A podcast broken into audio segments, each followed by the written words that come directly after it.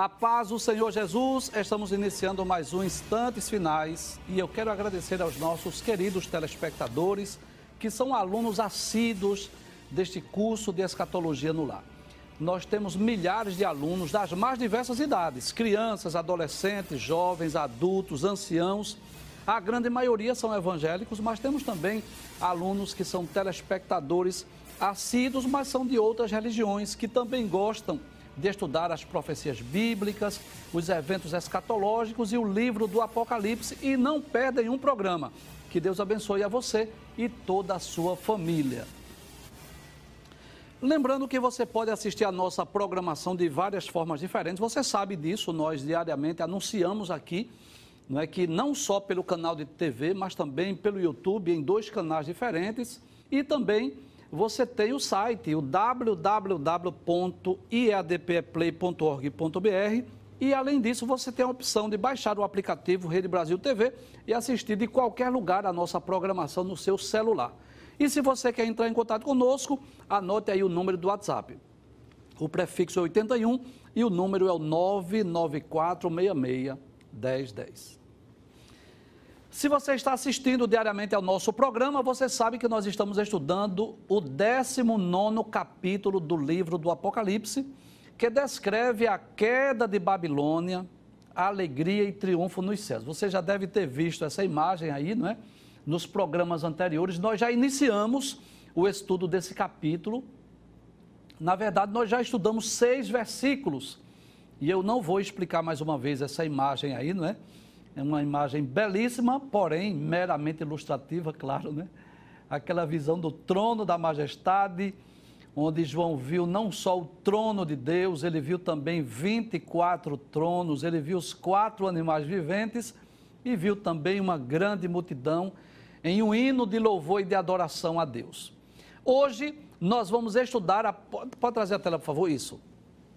Nós vamos estudar a partir do versículo 7. Hoje nós vamos estudar um dos dos temas mais belos, mais extraordinários da Bíblia, que é exatamente sobre as bodas do Cordeiro, que está no capítulo 19, versículos 7 a 10. Mas antes vamos relembrar, vamos recapitular o que vimos nos versículos anteriores para darmos continuidade.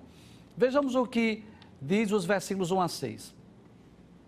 João diz assim: depois dessas coisas, dessas quais? Depois de ele descrever a, a, a, queda de Babilônia, né, tanto a Babilônia religiosa quanto a Babilônia política, ele disse que ouviu uma grande, uma grande voz, como a voz de uma grande multidão que dizia: Aleluia, salvação e glória e honra e poder pertencem ao Senhor nosso Deus.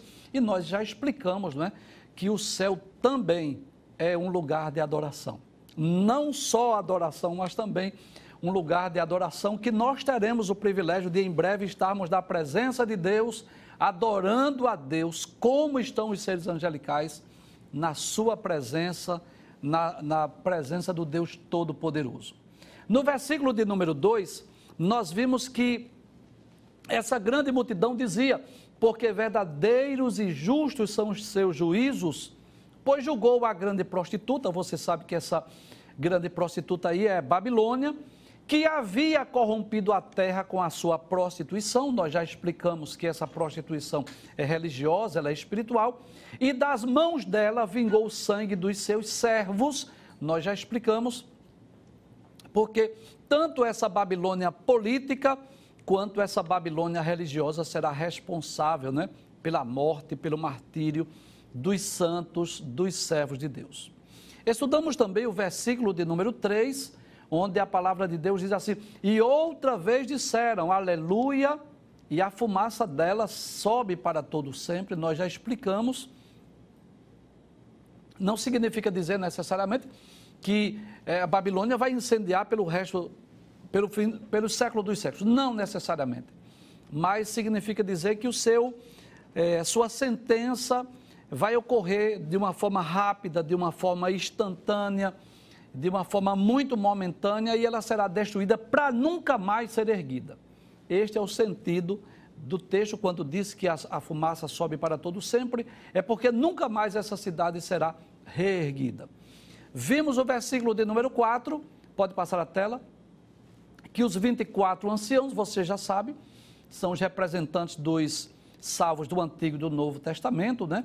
Os quatro animais que representam toda a criação, eles prostraram-se e adoraram a Deus, assentado no trono, dizendo amém, aleluia. Então, amém significa assim seja, e aleluia significa louvai ao Senhor, o que nos né, significa dizer que no céu todos os seres angelicais, juntamente com todos os salvos e todos os remidos, estarão louvando a Deus pelos séculos dos séculos. No versículo de número 5, nós já estudamos também, João disse que saiu uma voz lá do trono que dizia: Louvai o nosso Deus. Não foi a voz de Deus, mas uma voz que saiu do trono. Então, diz o texto que depois que se ouviu essa voz, louvai o nosso Deus, vós todos os seus servos, e vós que o temeis, tanto pequeno como grande. Então, nós já explicamos sobre a verdadeira adoração. Lembra disso, né? É um dos maiores privilégios que nós temos de poder não só conhecer a Deus, mas temê-lo, servi-lo e adorá-lo. Nós citamos por base João capítulo 4, versículos 23 e 24, onde diz que Deus procura os verdadeiros adoradores, aqueles que assim o adoram. De que forma? Em espírito e em verdade. Finalmente, nós estudamos o versículo de número 6, foi o último versículo que nós estudamos. João disse que ouviu como que a voz de uma grande multidão, como que a voz de muitas águas. Foi o que João pôde descrever, a voz de muitas águas, como a voz de grandes trovões que dizia: Aleluia, pois já o Deus Todo-Poderoso reina. Isso já é, na realidade, um anúncio do reino milenial. Pode trazer a tela. Esta grande voz já está anunciando a chegada do reino milenial, que nós vamos estudar no próximo programa, que está no mesmo capítulo, a partir do versículo de número 11. Bem, até aí foi só revisão daquilo que vimos, capítulo 19, versículos 1 a 6. A partir de hoje vamos estudar o versículo 7 a 10, que é o, o tema do programa hoje. Nós vamos falar sobre um dos eventos mais extraordinários que estamos aguardando, né? todo salvo almeja, que é exatamente as bodas do Cordeiro, a festa de casamento, o encontro definitivo de Jesus com a sua noiva, que é a igreja. Isso está no capítulo 19, a partir do versículo 7. Pode passar a tela, por gentileza. Então, no versículo 7 diz: Regozijemo-nos e alegremo-nos e demos-lhe glória. Então, em primeiro lugar, nós gostaríamos de, de lembrar aquilo que já, já dissemos em programas anteriores, inclusive lá no YouTube.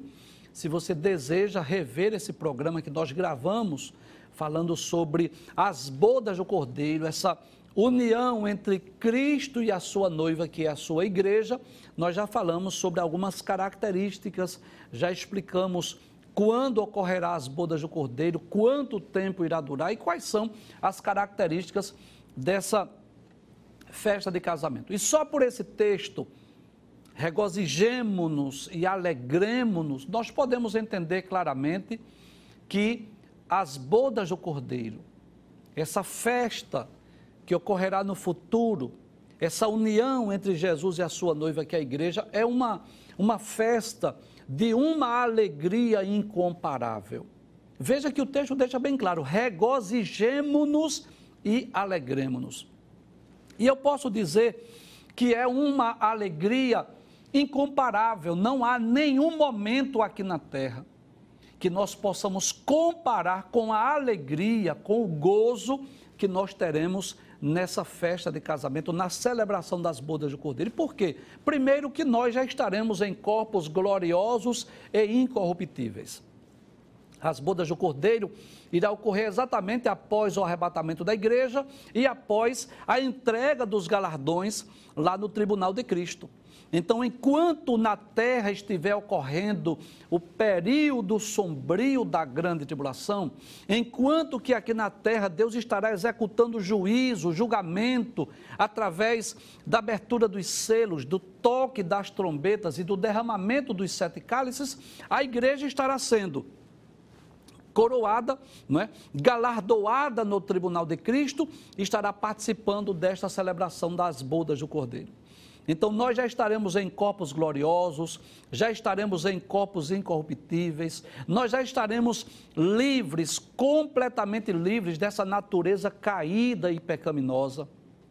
Estaremos isentos de qualquer dor, de qualquer sofrimento, de qualquer tristeza, de qualquer mágoa, de qualquer rancor, de qualquer problema que existe aqui na terra. Você sabe disso.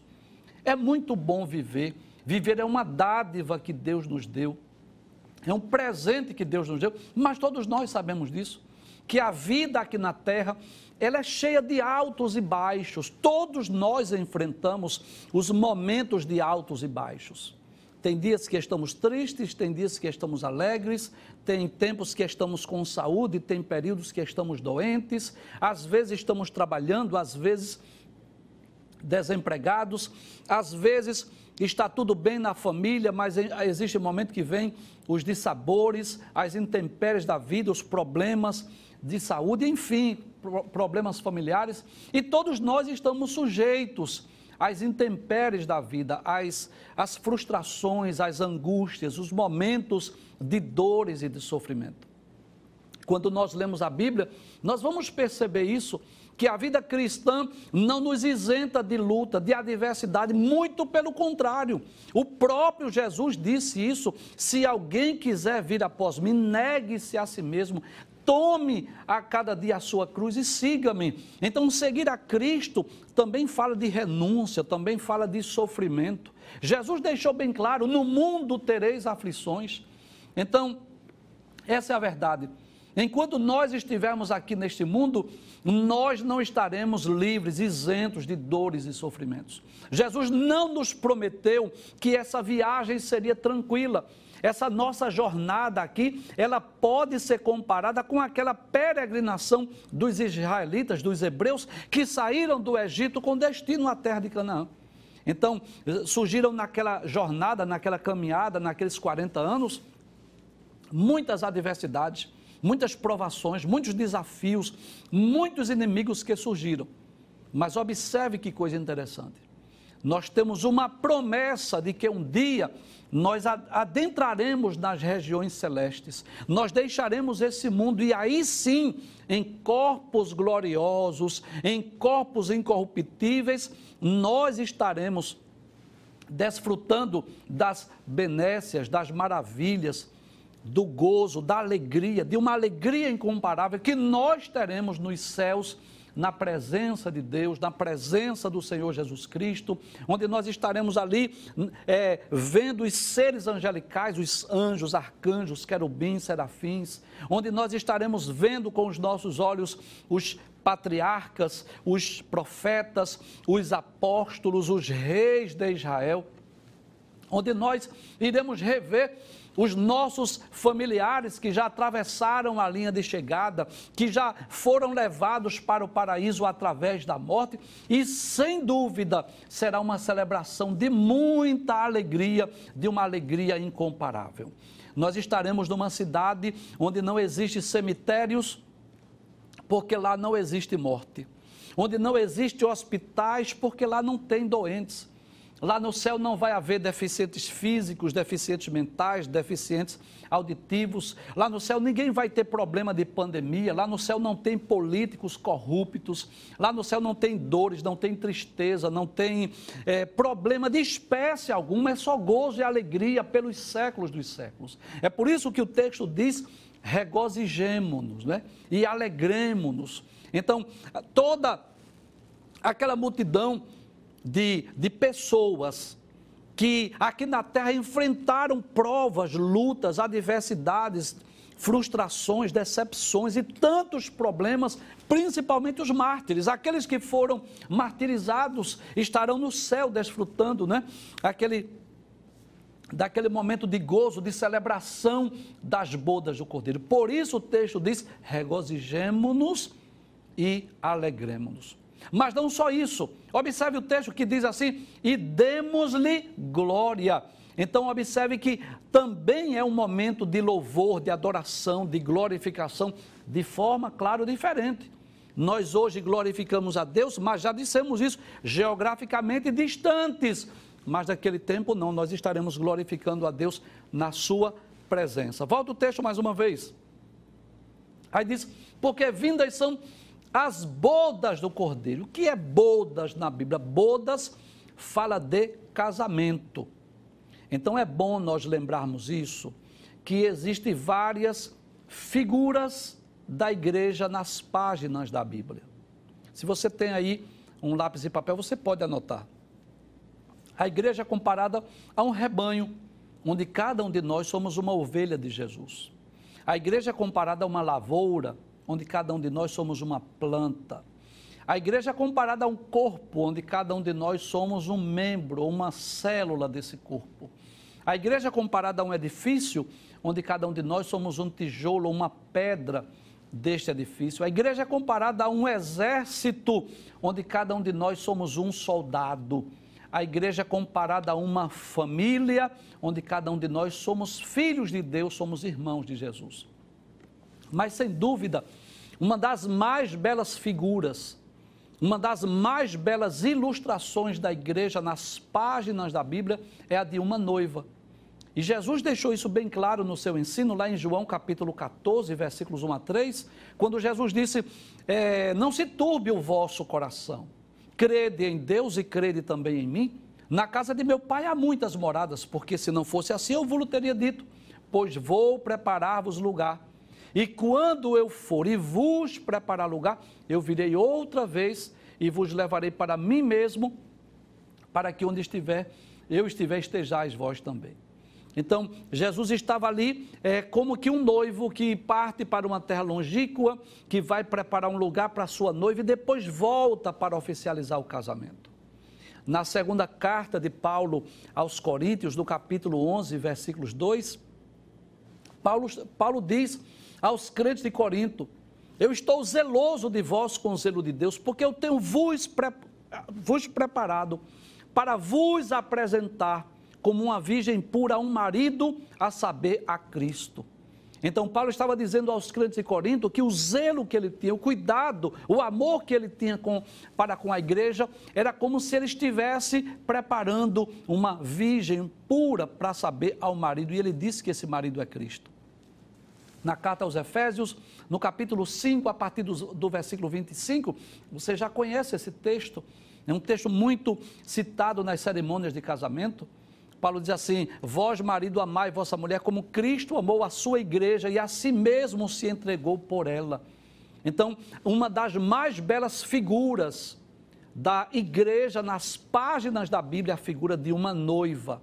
Então, todo salvo, todo aquele que foi alcançado pelas redes do Evangelho, é como se fosse uma noiva, claro, de uma forma simbólica, é como se fosse uma noiva, fizesse parte desta noiva que está aguardando o noivo a qualquer momento vir buscá-la para levar para junto de si. Nas páginas do Antigo Testamento, nós vamos ver de forma simbólica que a nação de Israel era a esposa de Jeová. Eu posso dizer que é, nas páginas do Antigo Testamento. E nas páginas do Novo Testamento, nós podemos ver que uma das mais belas figuras da igreja é exatamente essa figura de uma noiva, de uma virgem pura, imaculada que está aguardando o grande dia da cerimônia, o grande dia do casamento. E Jesus prometeu que viria buscá-la para levá-la para junto de si. Ele diz: Para que onde eu estiver, estejais vós também. Volta ao texto mais uma vez, versículo 7. Então eu posso dizer que nessa celebração Nessa festa de casamento, primeiro, é uma festa caracterizada pela alegria, pelo regozijo. Diariamente eu recebo perguntas pelo WhatsApp e eu já respondi diversas vezes aqui as pessoas perguntando se haverá lembrança no céu. Então, uma, uma mãe, por exemplo, vai lembrar-se do filho que não foi salvo, ou vai lembrar do esposo que não foi salvo. Eu, eu torno a dizer mais uma vez: no céu não existe tristeza. Este sentimento lá não existe. Ainda que haja a lembrança, mas não existe o sentimento.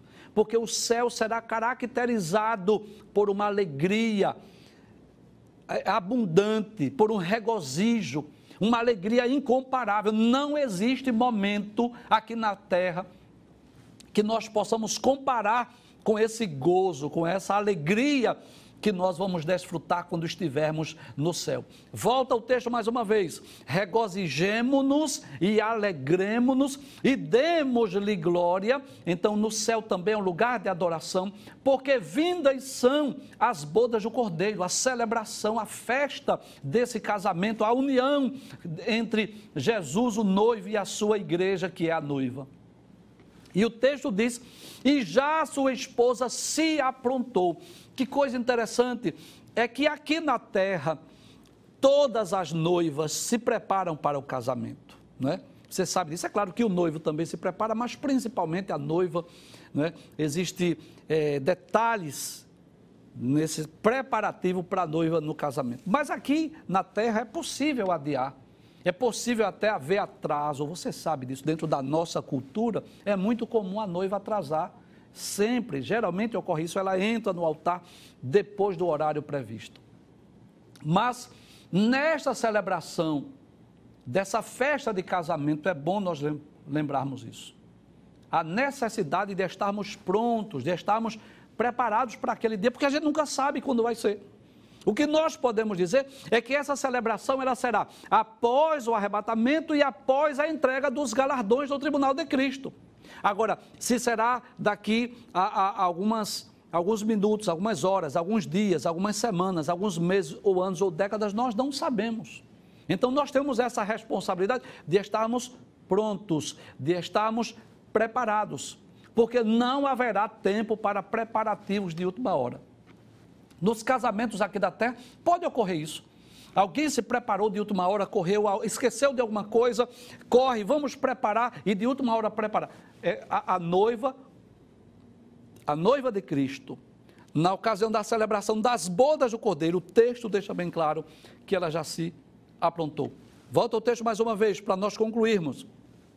E já a sua esposa se aprontou. Não vai haver tempo para preparativos de última hora. Eu já ouvi algumas pessoas dizendo que no dia do arrebatamento é como se o Espírito Santo fosse no coração do crente e dar uma alegria e dizer: Olha, hoje.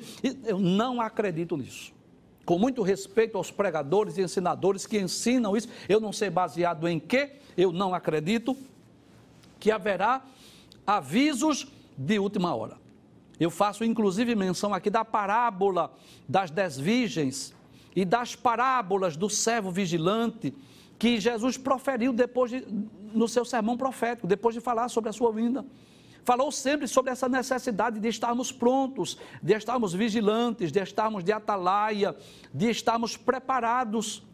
A parábola das dez virgens, claro, embora a perspectiva ali seja judaica, eu não posso esquecer disso, mas é, é essa a lição que nós, que a igreja de Cristo pode extrair. Que havia cinco virgens, não eram dez noivas, você sabe disso, eram dez virgens que iam acompanhar o cortejo à casa da noiva. Então, cinco delas eram prudentes, elas tinham azeite nas suas vasilhas. Mas cinco eram loucas, elas não se prepararam, não se preveniram. Então, na hora que o noivo chegou, não havia azeite de reserva. Então, é essa a a mensagem da parábola, a necessidade de estarmos prontos, de estarmos de atalaia, de estarmos com azeite nas nossas vasilhas, esperando o noivo. Versículo de número 8, pode passar a tela por gentileza. No versículo 8 diz: E foi-lhe dado que se vestisse de linho fino, puro e resplandecente. Então, as vestes da, da noiva, não é? Então é claro que aqui dentro da nossa cultura sempre chama atenção o vestido da noiva, né, os detalhes. Você sabe disso, né? Quem vai a uma festa de casamento sempre observa, principalmente mulheres, olha os detalhes, o véu, enfim. Mas observe que o texto deixa bem claro que as vestes da noiva, ela está vestida de que forma? De linho, que com certeza nos tempos bíblicos era o tecido muito especial, o melhor que existia nos tempos bíblicos, de linho. Mas que linho? Fino. Pode voltar o texto. Fino, puro e resplandecente. Então, as vestes da noiva, quando fala de linho puro e resplandecente, diz que são a justiça dos santos. Agora, justiça essa que é bom nós lembrarmos que essa justiça ela veio através de Cristo. Nós já dissemos aqui em várias ocasiões, pode trazer a tela por gentileza, que a partir do momento que nós, que o pecador, que ele se arrepende dos seus pecados, que ele se converte dos seus maus caminhos e que ele recebe Jesus como seu salvador pessoal, três coisas acontecem. Ele é justificado, ele é regenerado e ele é santificado. Então ele é declarado justo. Então essa justiça, ela provém de Cristo. Através da fé em Cristo, na sua obra, no seu sacrifício, na sua morte vicária, na sua morte substitutiva, né? É, então, a, através dessa morte em que Cristo morreu no nosso lugar, substitutiva, posso dizer assim, então, nós passamos a ser justificados. É claro que devemos também, como cristãos, como servos de Deus, procurar ser justos nas nossas ações. Não tenho dúvida disso. Mas que essa justiça, ela provém através da fé em Cristo.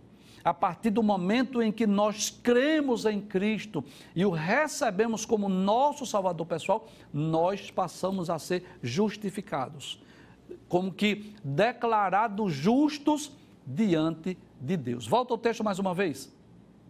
Então, como está vestida essa noiva? Ela está vestida de linho fino, puro e resplandecente, ou seja, as vestes estão brancas, as vestes são alvas. Isso fala de pureza, isso fala de santidade, isso fala de santificação. E esse linho fino são a justiça dos santos que, através da fé em Cristo, nós fomos justificados.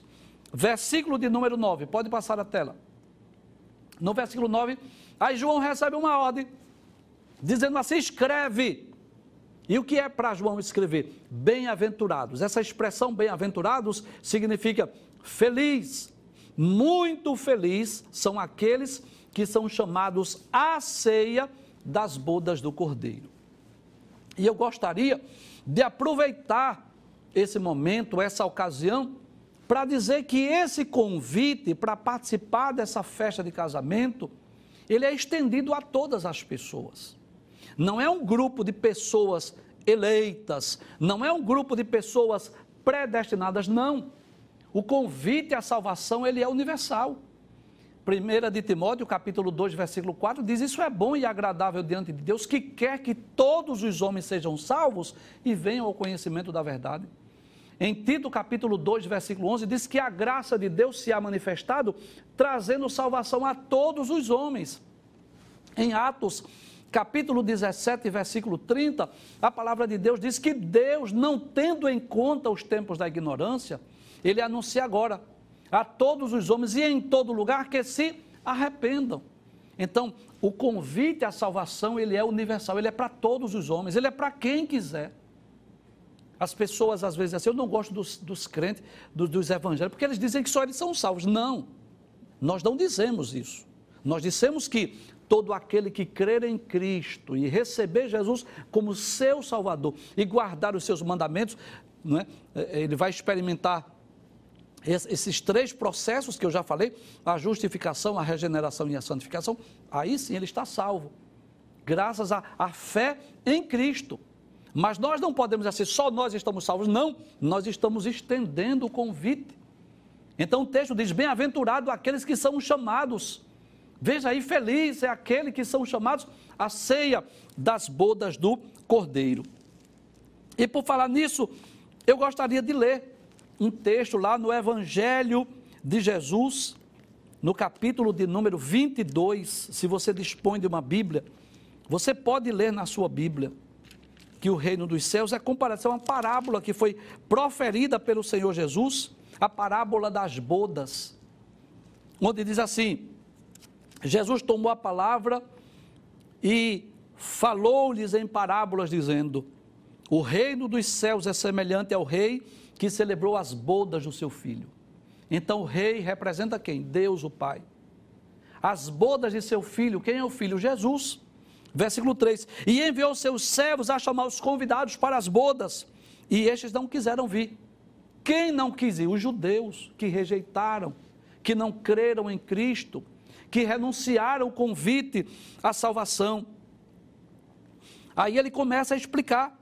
Depois enviou outros servos dizendo: Dizei aos convidados: Eis que tem o meu jantar preparado, os meus bois cevados, já mortos, tudo está pronto, vinde às bodas. Porém, eles, não fazendo caso, foram, um para o seu campo, outro para o seu negócio, e outros, apoderando-se dos servos, os ultrajaram e mataram. Então, existem judeus que foram incrédulos, que não creram e que viveram a sua vida sem levar em conta o convite, mas teve aqueles que não só rejeitaram o convite, mas mataram os servos, como ocorreu não é? nos tempos passados, onde profetas e apóstolos foram mortos, onde o próprio Senhor Jesus foi morto. É, versículo 7: E o rei, tendo notícia disso, encolerizou-se e, enviando os seus exércitos, destruiu aqueles homicidas e incendiou a sua cidade. Isso ocorreu no ano 70 da era cristã. Literalmente, a cidade de Jerusalém foi destruída. Então disse aos seus servos: As bodas, na verdade, estão preparadas, mas os convidados não eram dignos. E depois as saídas dos caminhos, e convidai para as bodas a todos que encontrardes. E os servos, saindo pelo caminho, ajuntaram todos quanto encontraram, tanto maus como bons, e a festa nupcial ficou cheia de convidados. Então eu posso dizer que nós também hoje estamos convidando a todos aqueles que querem participar é, dessa festa de casamento, participar desta celebração, deste privilégio de ser um morador dos céus. Volta ao texto mais uma vez, versículo 9. Bem-aventurados aqueles que são chamados à ceia das bodas do Cordeiro. E disse-me: Estas são as verdadeiras palavras de Deus. Que coisa interessante. Não são palavras humanas, de filósofos, de teólogos, de líderes religiosos. Não são palavras do próprio Deus, palavras dignas de crédito, que nós podemos crer, que nós podemos acreditar, que nós podemos confiar. Esta promessa de nós morarmos no céu, ela foi feita pelo próprio Deus, pelo próprio Senhor Jesus. Foi Jesus quem prometeu que viria nos buscar. E a Bíblia está repleta de textos que falam sobre esta promessa, sobre essa bendita esperança do salvo, de ser arrebatado deste mundo. É claro que quando nós falamos sobre esse tema, alguém não crê, alguém ridiculariza, alguém pergunta: quem já viu um, homem que come feijão e charque e morar no céu? Parece um absurdo. Eu não tenho dúvida disso. Parece uma coisa sem lógica. Mas lendo as páginas da Bíblia, nós podemos perceber claramente que quando Noé anunciou o dilúvio, parecia também loucura. Muita gente não acreditou. Mas quando a arca estava pronta, que os animais entraram, que Noé entrou na arca com a sua família, fechou a porta da arca por dentro e Deus fechou por fora, choveu por 40 dias e 40 noites, e toda aquela geração morreu. Só escapou Noé e a sua família porque estavam dentro da arca. Semelhantemente, Ló, quando estava lá em Sodoma e Gomorra, que anunciou o juízo de Deus, que é, combateu os pecados daquelas pessoas nas cidades de Sodoma e Gomorra. E quando o anjo veio e anunciou a destruição, os genros de Ló, aqueles que iam possuir as suas filhas, também o tiveram como louco, como se Ló estivesse enlouquecendo. Eles não creram, eles tiveram uma oportunidade de, de sair da cidade com o seu sogro, até porque as moças que ele ia casar estavam também saindo, eles poderiam ao menos segui-las, acompanhar, mas tiveram como se Ló estivesse louco. E depois eles viram que realmente não era loucura, porque realmente aquela cidade foi destruída. E nós pregamos baseado, fundamentado na palavra de Deus, na maior esperança do salvo, na maior promessa dos crentes. Todos os salvos têm promessas que, que vão se cumprir nessa terra. Mas a nossa maior esperança é que em breve nós deixaremos esse mundo para morarmos com Cristo no céu por toda a eternidade. Finalmente, o versículo de número 10. Volta o versículo de número 9, só para eu ler a última frase. Diz: Estas são as verdadeiras palavras de Deus. Como que diz, eu posso acreditar, eu posso confiar, porque não são promessas humanas. As promessas humanas são falíveis, mas as promessas de Deus, elas não falham. Finalmente, versículo de número 10, pode passar. Aí diz que, diante destas declarações, João lançou aos pés do anjo para o adorar. Não é? Então, João pensou que poderia ou que deveria adorar aquele ser angelical, mas o ser angelical disse: Olha, não faças tal.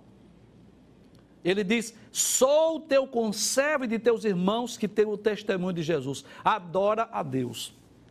E nós já dissemos aqui em outros programas que somente Deus é digno de louvor e de adoração.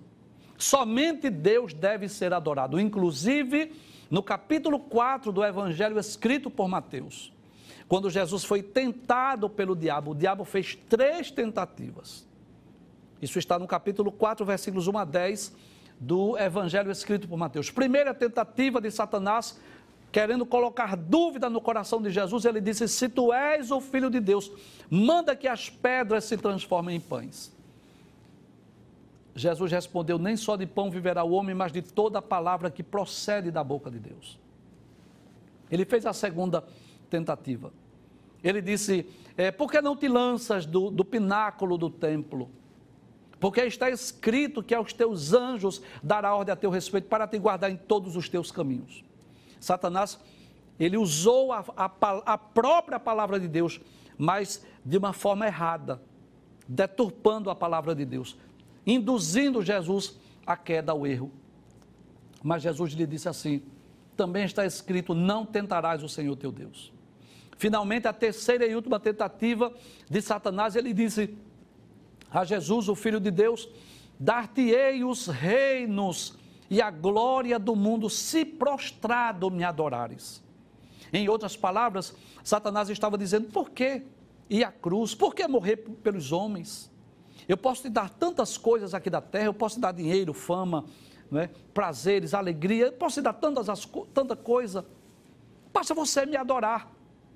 Mas Jesus disse: Vai-te, Satanás, porque está escrito: só a Deus adorarás e só a Ele servirás. Então, somente Deus deve ser louvado, adorado e engrandecido. Nós respeitamos as autoridades políticas, religiosas, eclesiásticas, mas somente Deus é quem deve ser adorado. Finalmente, a última parte do versículo 10, aí eles adoram a Deus. Aí ele diz: porque o testemunho de Jesus é o espírito de profecia. O que significa essa frase? Volta mais uma vez. O que significa? O testemunho de Jesus é o espírito da profecia. Significa que o verdadeiro propósito, o verdadeiro objetivo da profecia é testemunhar de Cristo. Esse é o objetivo da profecia. A, a autêntica função da profecia é exatamente testemunhar de Cristo, que é, em suma, o cumprimento das profecias bíblicas.